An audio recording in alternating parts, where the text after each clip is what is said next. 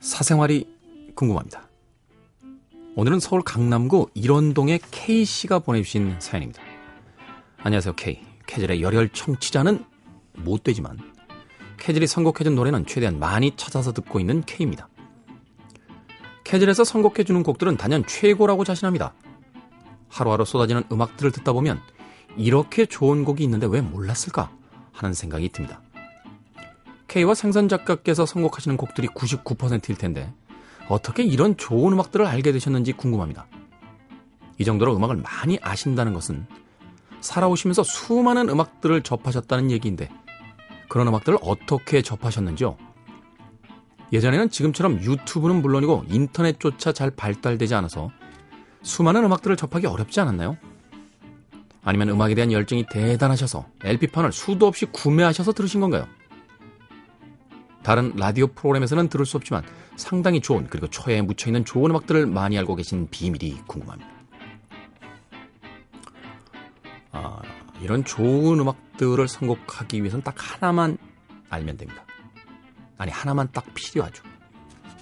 생선 작가를 괴롭히면 됩니다. 오늘 선곡이 좀 별론 것 같다라고 가끔 한 번씩 갈구어 줍니다. 그러면 정신이 번쩍 좋은 음악들을 많이 골라가죠.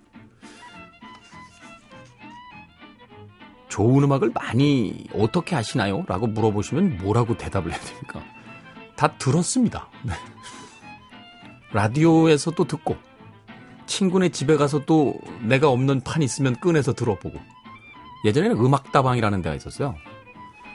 명동이나 종로 쪽에 가면 음악을 틀어주는 카페들이 있었습니다. DJ가 있는. 거기 가서 또 잘 틀어주는 DJ들 있는 대로 소문 듣고 쫓아다니고.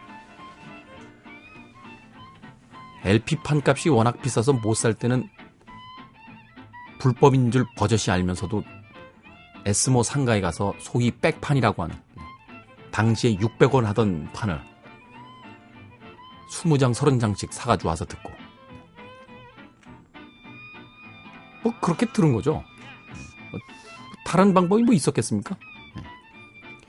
예전에 제가 LP판을 한 2만 장쯤 가지고 있는 그래서 카페를 하고 계신 선배님에게 그 LP판을 보면서 너무너무 감동을 받아서 물어봤어요.